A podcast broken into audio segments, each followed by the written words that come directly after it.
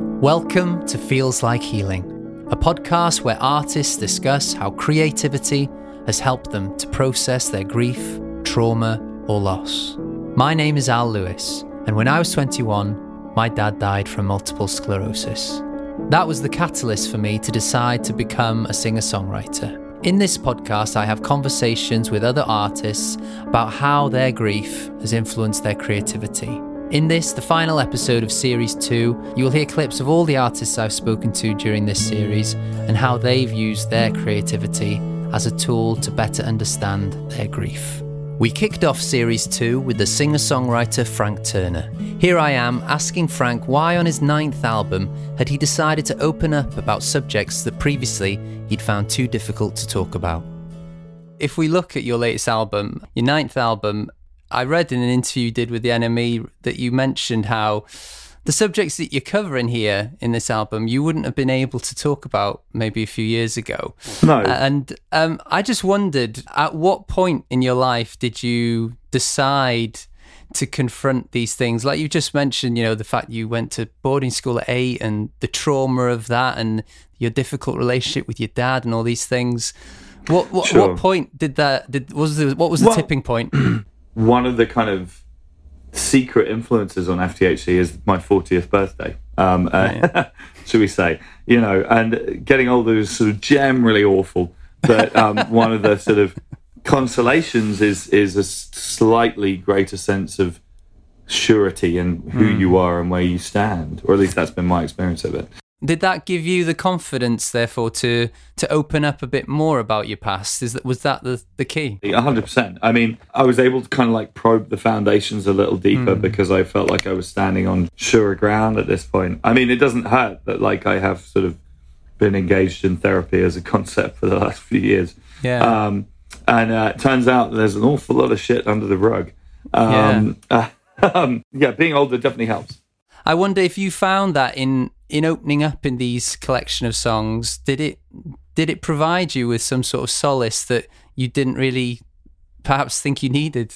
In in places, yes, and I mean one of the more rewarding or at least interesting moments in songwriting for me is when you figure out what you think about something in the process of mm-hmm. writing. You know, I think a lot of people think that you kind of you have a feeling and then you put it down in song, and it's not always quite that. The sort of the the line of causality isn't that smooth, you know, and sometimes you start to write about something and something comes out and you go, "Huh." I didn't realize I thought that. Um, Yeah. you know, but also, I mean, there's a degree to which things can be aspirational. You know, um, emotionally, I think you know, there's a song on the new record called Miranda that's about my dad being transgender, um, and it's a very kind of warm and positive song, and that. It, in all, in hundred percent honesty, there's a degree of aspiration certainly when I wrote that song, I wasn't. I'm not 100 percent sure I can say with all honesty that we were quite there Yeah. in that place when I wrote the song. And and ultimately, you know, we're still a parent and a child, and there was an awful lot of really really terrible things that happened that I don't. I can't just sort of wish mm. away. At the same time, you know, it's an it's an immeasurably better set of circumstances now, and you know, there. I do feel like that a fair bit of the time. And was that a conscious decision by you to make Miranda positive and joyous? You know, as a songwriter, yeah, were you definitely. were you looking to create that as as a feeling, as as that you're saying that's what you were hoping for in your relationship? Yeah, I think uh, definitely, and I think for my own benefit and perhaps for Miranda's as well, I wanted to kind of. There's another song on the record called "Fatherless," which is about everything prior, Yeah. which is more aggressive and more um, furious, Yeah. perhaps. um, but uh, you know, and it, and it felt to me that those two songs are kind of uh, yin and yang, Yeah. whatever. You know, they're, Yeah. they're the, the positive and negative poles of a certain situation. And thankfully, there is a linear kind of timeline between the two, and it's definitely heading in the right direction. But um, you know, we still have plenty that we can get into an argument about. Let's say that. So a song like Fatherless, where you're really opening up about your childhood, is that is that cathartic for you now to have that out there in the world? It is, um, yeah, and uh, you know, the very much so. I mean, it it's a funny old thing because catharsis and vulnerability are two sides of the same coin Hmm. in the sense that I stand on a stage and sing that song, and part of me feels like I'm expelling my demons. Part of me feels like I'm totally opening myself up and being vulnerable in a way that is pretty intimidating sometimes. Yeah. And um, so so yeah, it, it is cathartic, but it can also be terrifying. Up next, the singer songwriter Carmody, telling us what she felt like when releasing songs about the loss of her dad. How, how did it feel to, well, first of all, to write them, and then after that process uh, to to release them and what would the re- what was the reaction like what was it a, a healing process for writing it and releasing it or like you say it's a subject that um, society is still a bit uncomfortable about and um, so how how did you broach it when you decided that you were going to release these songs as a EP and you know make it about grief? Mm. Um, yeah, I, I don't want to put you off because because um, yeah, I think the process of writing these songs and working with people and sharing my like grief with the musicians and artists around me and like having those tender moments was such a special time for me and it was it was really important for my journey um my like grief journey and i think in hindsight i feel better for having written that that music. Um and i'm glad i did it. And it also records like this real rawness and this tender difficult time in in my life that i i'm i'm not there anymore. I'm still grieving but i it's like i'm not sh- i don't know who that person was but i think it's so important to have a record of who that person was for me yeah i remember i said to my therapist recently that like i, I was just like oh i'm I feel a lot better now than I did three years ago.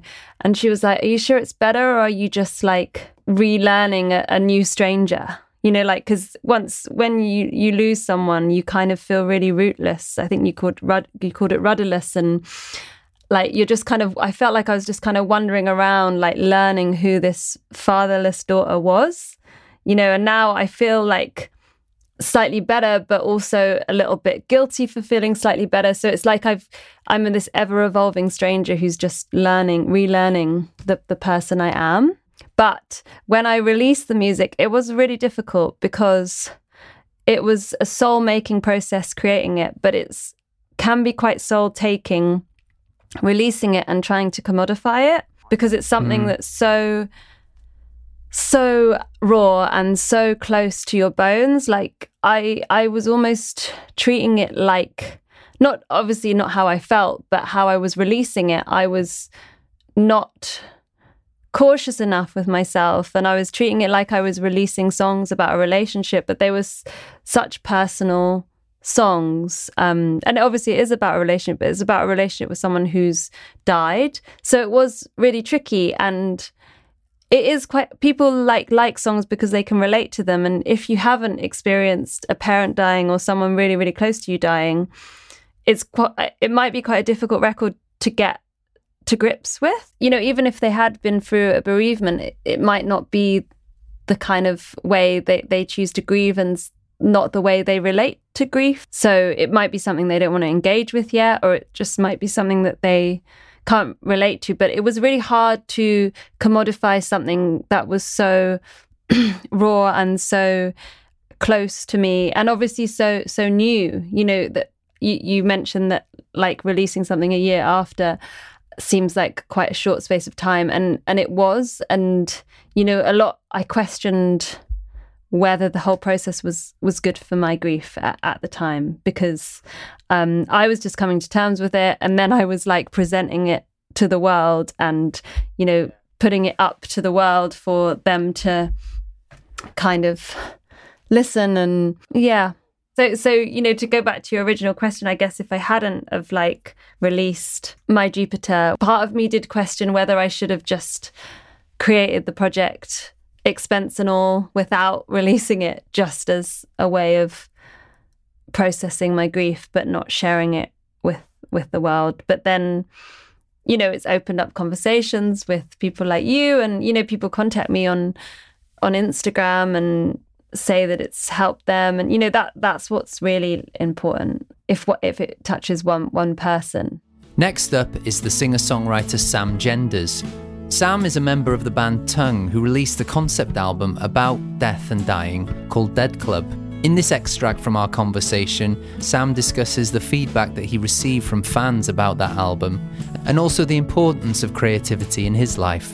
In terms of the response to the record, is that one thing we did get, which we've not really had before, is we got a lot, a huge number of personal, private messages from people yeah. basically saying thank you and very touching stories of um, their own experiences and how this they were grateful that we were doing this and talking about it. So that that kind of that's the thing that made me feel okay. It wasn't a terribly yeah. insensitive thing to go and do. If we go sort of back and, or turn the conversation slightly to to yourself personally, you know, you said you had a lot of thank you letters from people thanking you for bringing this subject out into the open. What uh, what do you feel like creativity brings for you? What what are you looking for in creativity? Is there an element of healing of something for yourself? What or is it still the escapism? What what is it for you? I think part of it is just like a pressure valve thing. You know, if you're someone as I am, it's who found life very challenging, especially conflict, and avoided conflict and became very much a people pleaser in, in a sort of subconscious way, really. So I wasn't aware that I was doing it. So I, I would feel quite overwhelmed by, you know, work and school and things like that. But all that's all that stuff is down is down there somewhere in your system, you know, or in your subconscious, and I think creativity can be a way for that to come out. You know, you it's on some level you kind of express these things from within you, and that releases this sort of pressure valve. And of course, this is a metaphor for I don't know, or I don't know what's really going on there, but but that's how it that's how it feels. So I think partly it's it's just that.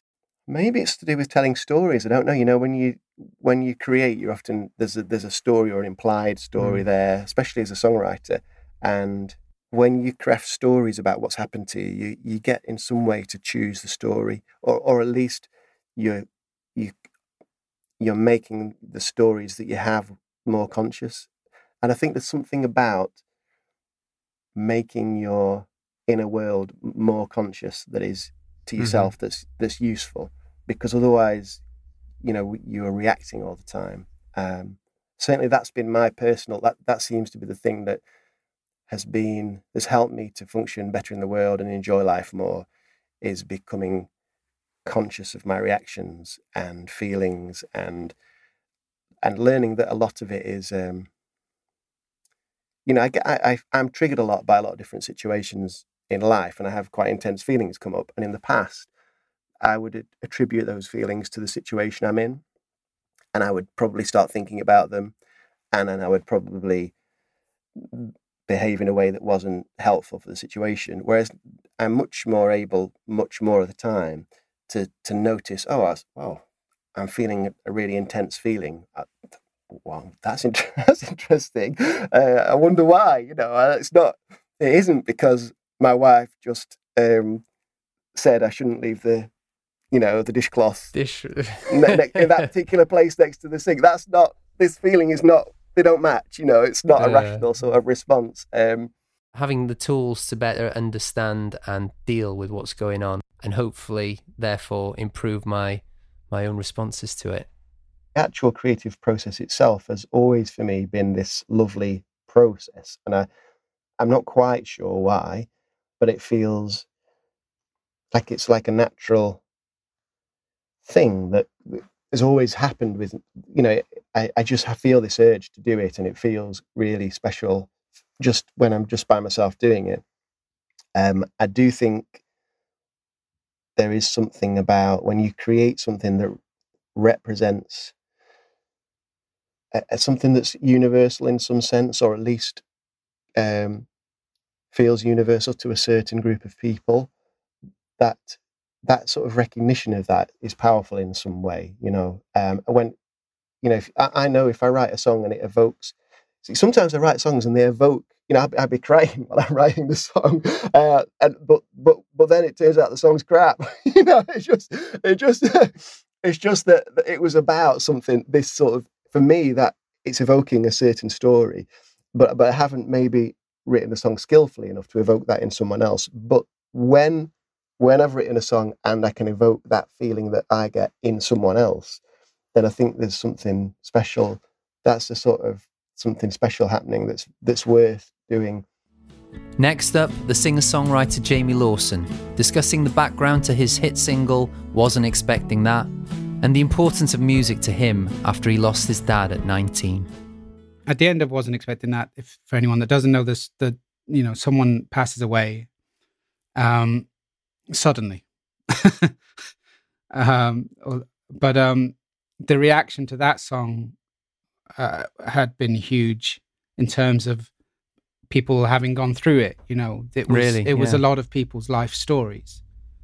Um, it was somebody's granddad or somebody's parent or the, mm. you know hmm. actually somebody's uh, story, and um, I still now. I mean, even and even not bigger than that. It, also, people that had it as a wedding song and then said, and then it was also played at his funeral or something like oh that. My you know, God, wow. So I get messages like that. It's obviously touched people in a way mm. and been of use, and okay. I think that's my maybe my proudest, the, the, proudest thing that I have is that a yeah. song like that has helped someone in some way.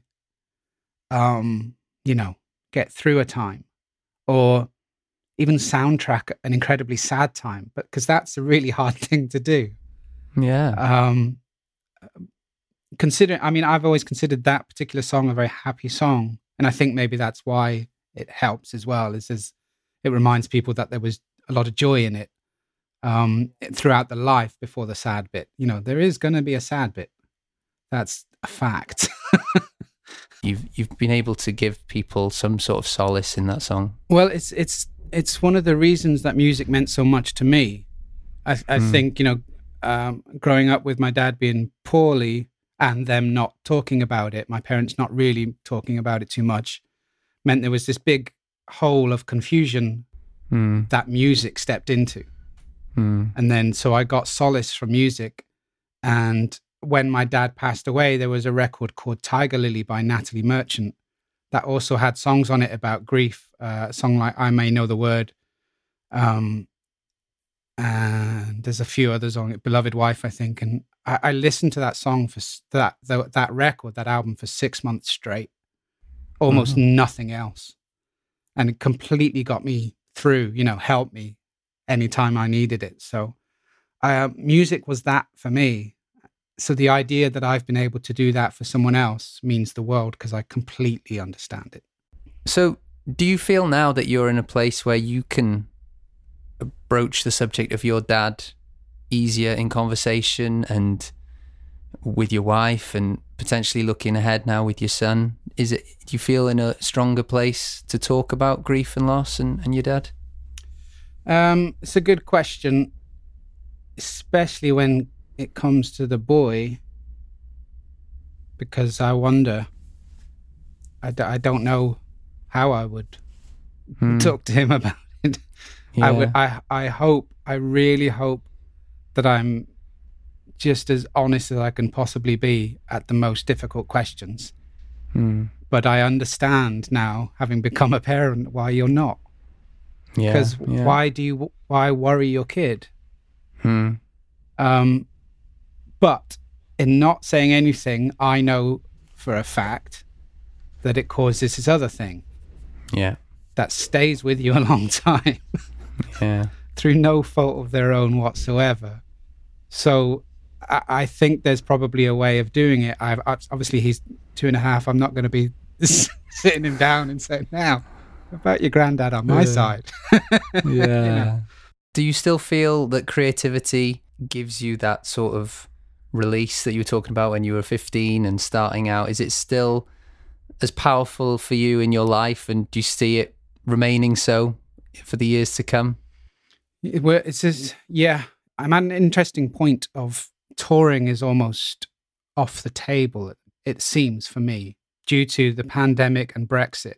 So I'm at a point where I, I, I wonder if this will continue. Now, I suspect it will.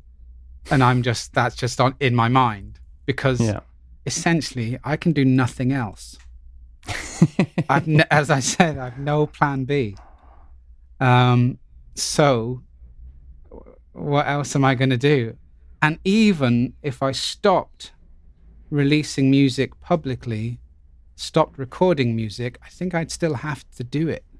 Hmm. Because if I don't, I go a bit, uh, a, a, bit bonkers, a bit. I, I, I can't quite cope with the world, you know. Yeah. So yes, it's exactly the same. The next clip you'll hear is from the live show that we recorded in Cardiff back in January. The first guest was Carys Eleri, an actress, writer, and singer who, upon creating her new debut show, Lovecraft Not the Sex Shop in Cardiff, found out that her father had been diagnosed with motor neuron disease. We rejoin the conversation now as Carys talks about taking that show up to the Edinburgh Fringe Festival. You then took the show up to Edinburgh, am I right, just mm. after he'd passed? Well, no, first, uh, I went up to Edinburgh, he was still alive. Um, and that's the thing with motor neuron, it's as long as a piece of string, you don't know. There's, you can't predict anything around it. It's terminal, but it could be, you know, Stephen Hawking lived decades with, with this condition. So dad had gone to hospital because the house was no longer safe for him until we set it up for the right machinery and with the right care system. And, um, and then I was going to go to Edinburgh Festival and return within 28 days. Um, it was difficult leaving him because I saw the decline. You know, he was so used to taking care of other people and being the provider and then all of a sudden people having to wash him all those things that hit his pride and, and I just saw the his the hairs on his arm become white suddenly, and I was like, I think he's in a death process. And, and nobody was talking about it because nobody knows. Like, nobody knows with motor neuron. There's, you know, with other things, you can kind of predict stuff. So I, I told him, I just think I want to leave you. And he's like, what are you going to do? Just sit there and watch me for 28 days. And, you know, I'm just, I'm just going to be here, sitting down. Just go. You, you've worked so hard. It's brilliant. Just go, do your thing, enjoy yourself. So I went up, and uh, it was really hard to enjoy myself, but I tried. I was doing these shows, but I, my brain was very much at home, um, texting him constantly. And then the very last, and, and then one day he wasn't texting me back, and that was really strange. And I phoned mum, and he's, she's like, "Oh, there's just carers in," and then I just felt weird and then the following morning, she rang to say he was gone. And for me to come home, and I went home. Um, so were you in Edinburgh? I was in Edinburgh, yeah. yeah. I'd only I'd done about five shows at that point, and flew, flew back, and you know it was incredible. He was majestic, you know, like he was such a part of a community. So was my mother. My mother was plugged in. She's, you know, chairwoman of everything. So the house is like 10 different people every hour. It was just constant, constant from 9 a.m. till 6 p.m. her pals and then my pals arriving with wine. So it was just a real assault of, but so much love I mean, that's the thing, that's so much energy. It's, I remember my friend David telling me there's such a euphoric stage in that time. Like, you're so, you're reflecting so much on how amazing they were, you know, if you're lucky enough that they were that brilliant person. And, and, and everyone's giving their stories and it's so buoyant. It's incredible. And then, of course, um, my, my producers, they, and they were like, it's up to you what you want to do, whether you want to go back at all or whether you don't want to go back at, at all. You know, like it's up to you. Um, but we're not going to let anyone else have that space. It's for you. We're going to keep it, which is just psychologically really kind and wonderful of them. And then it was Rhian Blythe, my friend, well, our friend, who said, you know, what, what are you going to do after the funeral? Because after the funeral, it gets really tough. It's just so quiet. And, you know, you have this show which is about love, which is about society, um, that heals people, that gives people so much knowledge and love and, and support and tools. You can, and so what I did, so this is the first instance I suppose I wrote about grief. I wrote about what had just happened and how our community came together into the show. And so, so I just you, you tweaked the show. I tweaked the show. Yeah. Because the show was about my life. It was about what was happening in my life, and now this had happened to my life, and I wasn't going to just ignore it. So if I was going to go back to finish what I'd started, which was the last three days of the Fringe, I was going to put Dad in there and honor him, but honor the society, community, the power of love of a community and of friends, and it all, you know, it was just all underlined by that time. And it was amazing, you know, it was, sometimes I look back and I think that was mad. but I had so much, it was such an overwhelming loss. He was such an incredible man. I couldn't wait to share my love and my pain with everyone. Yeah. Do you feel? Yeah, you felt compelled to go and do that. There was no part of you thought, actually, I'm just going to stay at home. No. I think people, the odd person went, Are you sure? And I was like, Get out of my way. Mm-hmm. and like, I want to share this. I have to. I need to. I don't know what it was. And it was the most, I I get this euphoria just propelling me. If somebody would have set that out to me, would you, if your father was to die, would you go back? I was like, I'd be like, no, never. Or how can you predict anything? But I I couldn't stop myself. The second guest from the live recording in Cardiff was the actress and writer Hannah Daniel. Hannah lost her dad when she was 25, and in the years following her father's death, she went about to co write and star in a short film called Burial. In Burial, Hannah plays triplets, each one a different facet of the grief she experienced when she lost her dad. To coincide with Burial, she also wrote a short piece for Vogue magazine about what grief meant to her. Here she is discussing that. Hannah, one of the lines that I really took from your piece that you wrote for Vogue was that you said, uh, as much as grief is debilitating, it's also liberating. And uh, I think that is so true. And um, did you feel, having just made that huge decision and uh, assertiveness in yourself to say, yeah, I can do this, and then losing your dad, did you feel like, well, F this now, I'm just going to go full, full steam and just, it doesn't matter how, how people respond to me, I've got this inner strength now that I didn't know existed? I did eventually, Or did that take a while? but it took a while. It took a while. It took a lot of wading through chaos that I wasn't even aware of, you know? That's kind of what I'm trying to explore years later in Burial. Just this feeling of like completely being out at sea because a huge part of what, you know, a huge part of me and, and a huge part of my makeup had completely disappeared and had just gone. And, you know, looking back, I had, I was in identity crisis, you know, and so I was trying to seek solace in all these different things, you know, good and bad, you know, booze, partying, work, you know, travel, meditation, and actually came to find it ultimately in writing and comedy and laughing and, you know, So that, because I, yeah, I was Yeah, going to say uh, there's a gap between Burial coming out and, and your dad passing. So those years were were a confusing time for you then, in terms of finding out who you were. And did you re- did you really think that it was the grief that was affecting you, or do you think it was subconscious? Or were you aware this is yeah, I'm feeling shit because I've lost my dad, or was No. it were you burying that excuse there? You know? Yeah, nice pun.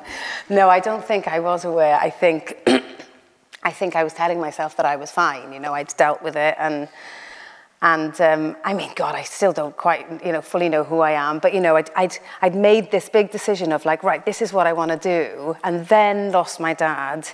So then that was thrown into question, and yeah, I was just trying to kind of crawl back to that sense of security and um, yeah, balance that had completely disappeared. But yeah, I was not, I wasn't aware. I remember speaking to friends afterwards, and they, you know, and them saying, you know, God, yeah, I remember, I was, I, you know, I could see, you know, I, we, I was worried about you then. Mm. Well, they didn't say anything.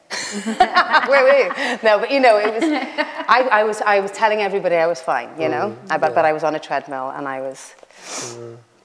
Yeah. Um, would you mind reading for us a, a, little piece of that Vogue article for Not those who haven't uh, read it yet? So yeah, um, I'll start. I'll start with an extract. Um, it's near the beginning, but basically I'll praise it with. I've set the scene. I'm 26. I'm living my best life.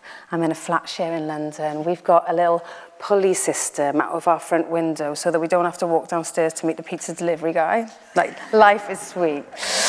Um, and then, spoiler alert, he dies of a heart attack. Grief made me feel like a million different people. None of whom I'd ever met. I couldn't make sense of it. And for the first time in my life, I felt lost and lonely. Because whatever I tried, whoever I was, I couldn't find my dad. He was gone, and I couldn't quite get my head around that. I became obsessed with grief.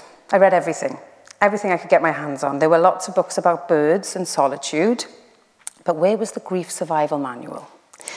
I booked myself on a silent meditation retreat. I lived like a monk in Monmouth for 10 days. No drinking, no smoking, no speaking. Nothing but contemplation and vegan curry. I felt reborn at the end of it, healed. Then I headed straight back to Dalston with my yoga mat and 20 marble lights and soon lost my chakras. my dad always encouraged us to think. So I thought a lot. I thought about how we remember the dead, how we keep them alive, the stories we cling to, and the ones we conveniently let go. And somewhere between the binge drinking and Buddhist meditation, I started writing. With my friend Georgia, I thrashed out a script which would turn into a short film, Burial. In it, I put on three costumes and play identical triplets bashing out their grief at their father's funeral. Three facets of the same person, three imprints of one man. It's a story of love, pain, and reconciliation.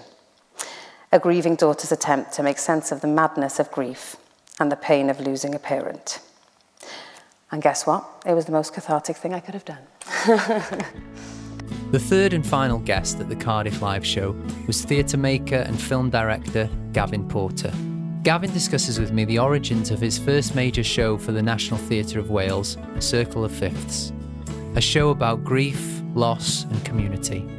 Tell us a bit of the backstory behind Circle of Fifths because it is rooted in personal loss, isn't it? And mm. what, at what point did you decide to use your grief in a creative way? COVID hit And unfortunately, uh, my uncle passed away in COVID. As, as been mentioned, I'm from, from Bhutan. And like all communities, there's loads of traditions. And one of the traditions in Bhutan is funerals. And it's, uh, you know, I, I, without exaggeration, I might go to about 11 or 12 funerals a year. Unfortunately, but it's a fact of life, think Funerals are a big, make up a big part of the community. So in COVID, and because of numbers, people couldn't do that, that situation where we was all dealing with. And it was a way of uh, how do I deal with, not not gr- grieving process, because that, that lasts forever, but going through the ceremony of, of my uncle's passing. How do you start a conversation with people about death? Is, is that, you know, it's, a, it's big, isn't it? And then I thought about my own relationship and also thinking about ceremony. And I thought, okay, well, maybe the, the opening question I can ask people is, what song would you play at your funeral? And then through that, I think a lot of people, not everyone might know the answer, but through that opening question, then we can get to some of the deeper conversations.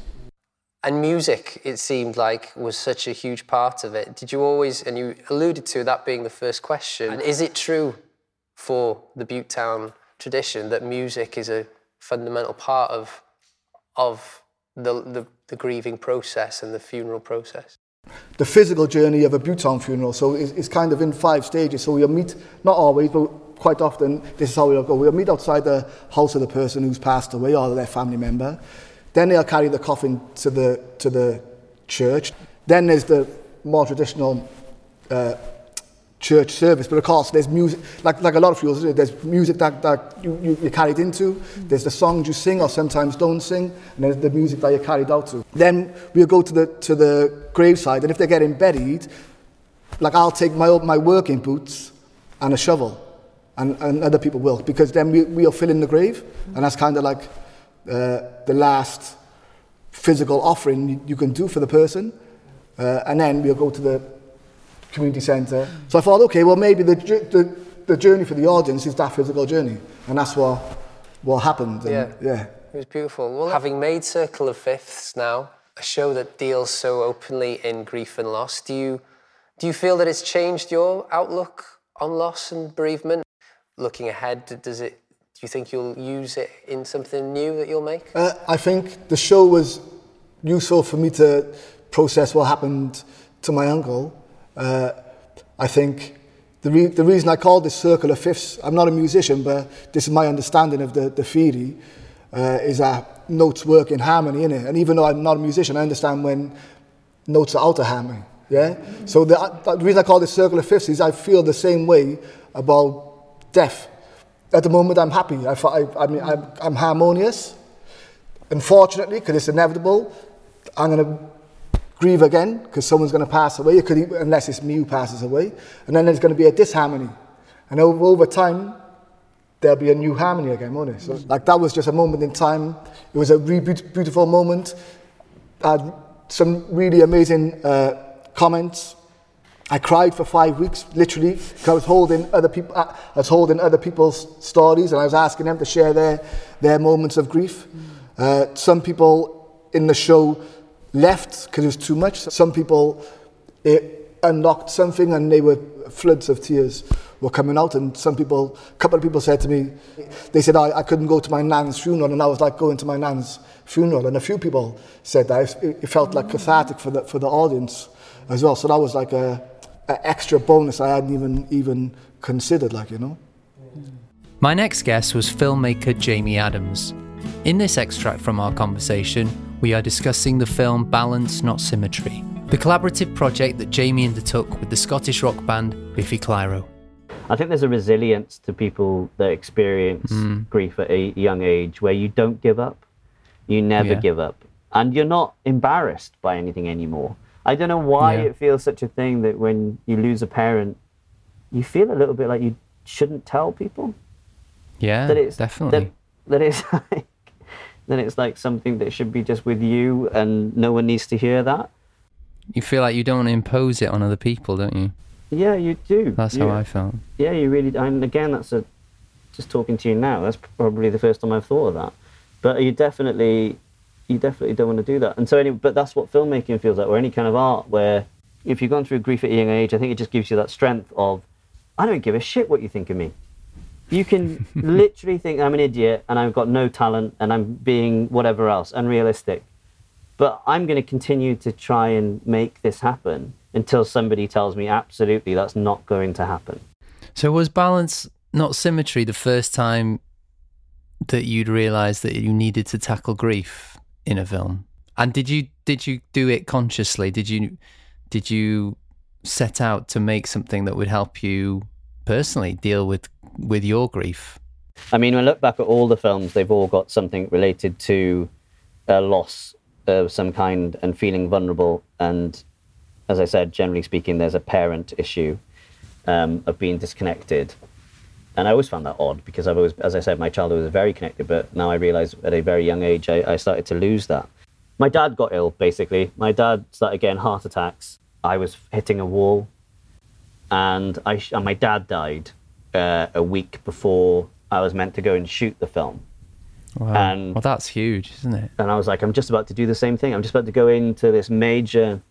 It was the biggest budget that uh, we'd had, and it was 15 days. And but I wasn't able to be that strength that I got from having that, you know, mum dying at that at that young age, and the thing you built up around yourself, and being able to go, nothing can get me, you know, because that's the worst thing that can happen.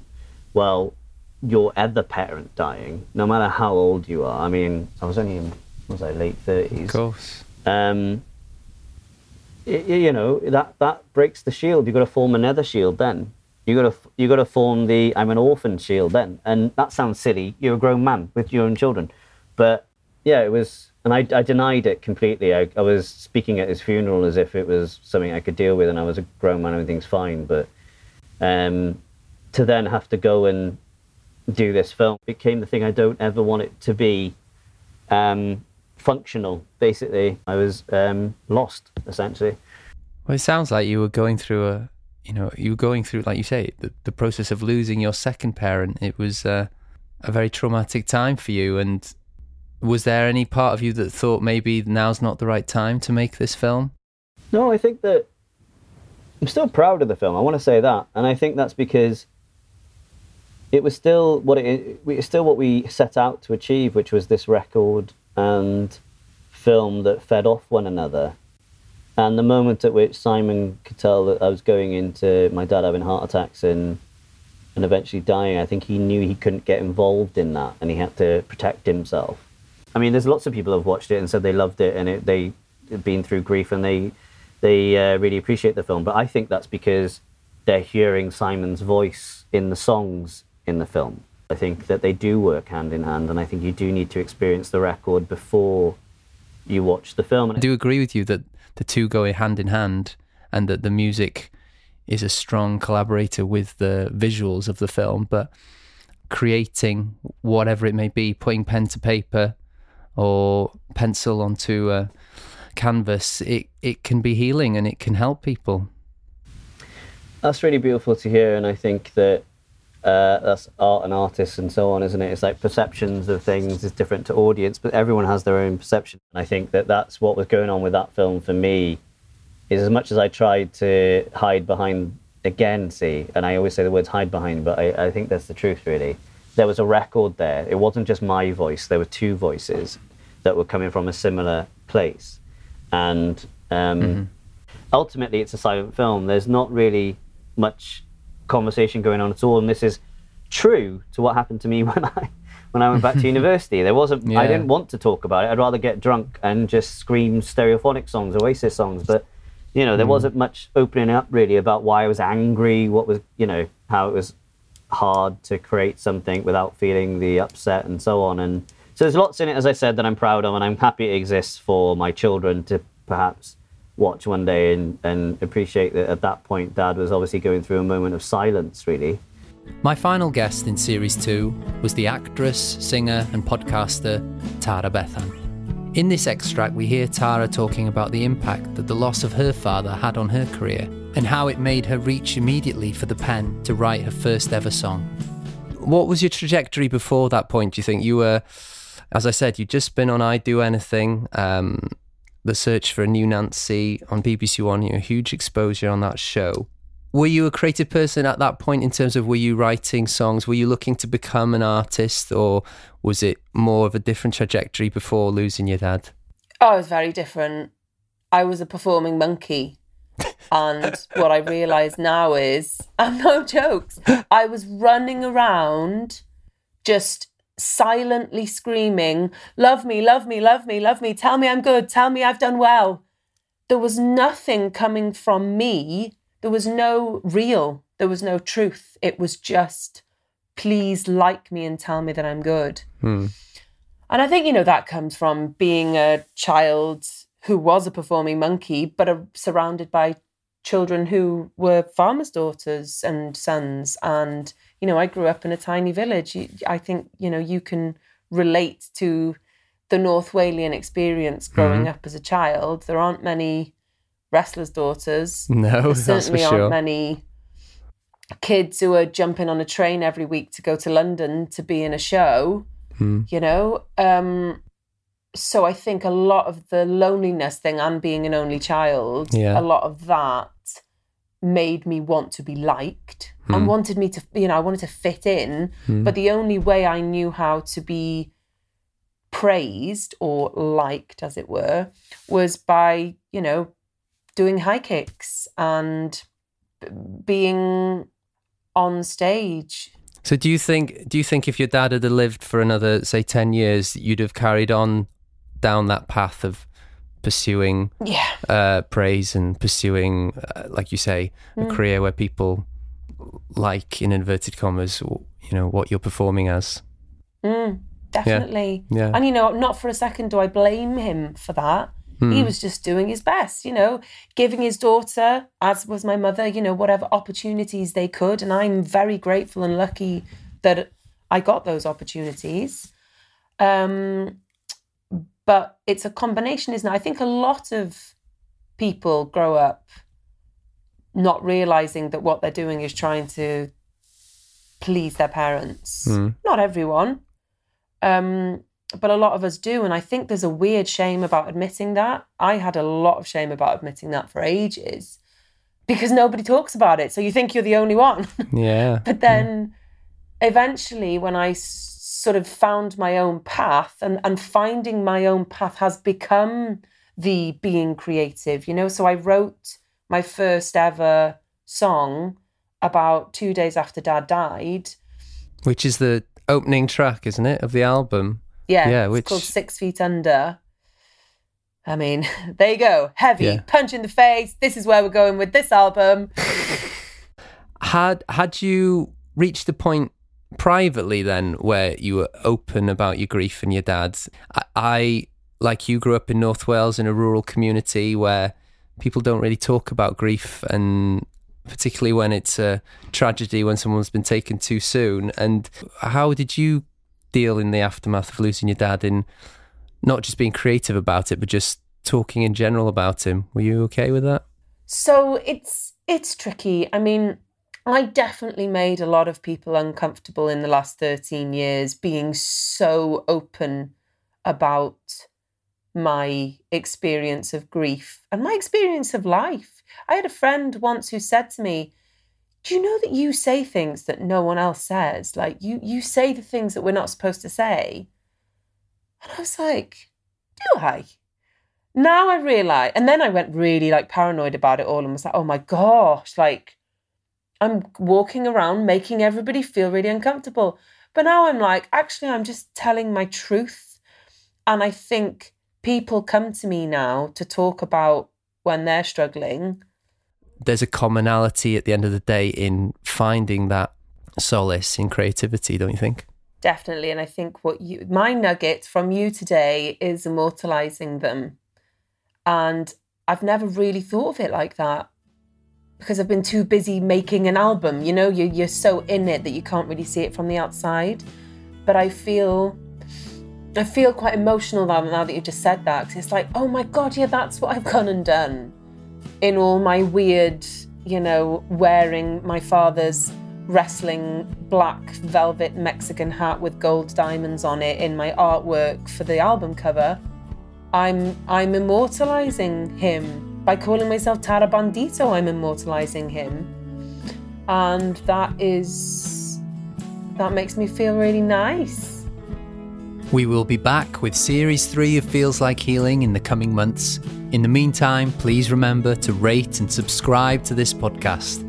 That will help to spread the word about Feels Like Healing. Thanks for listening.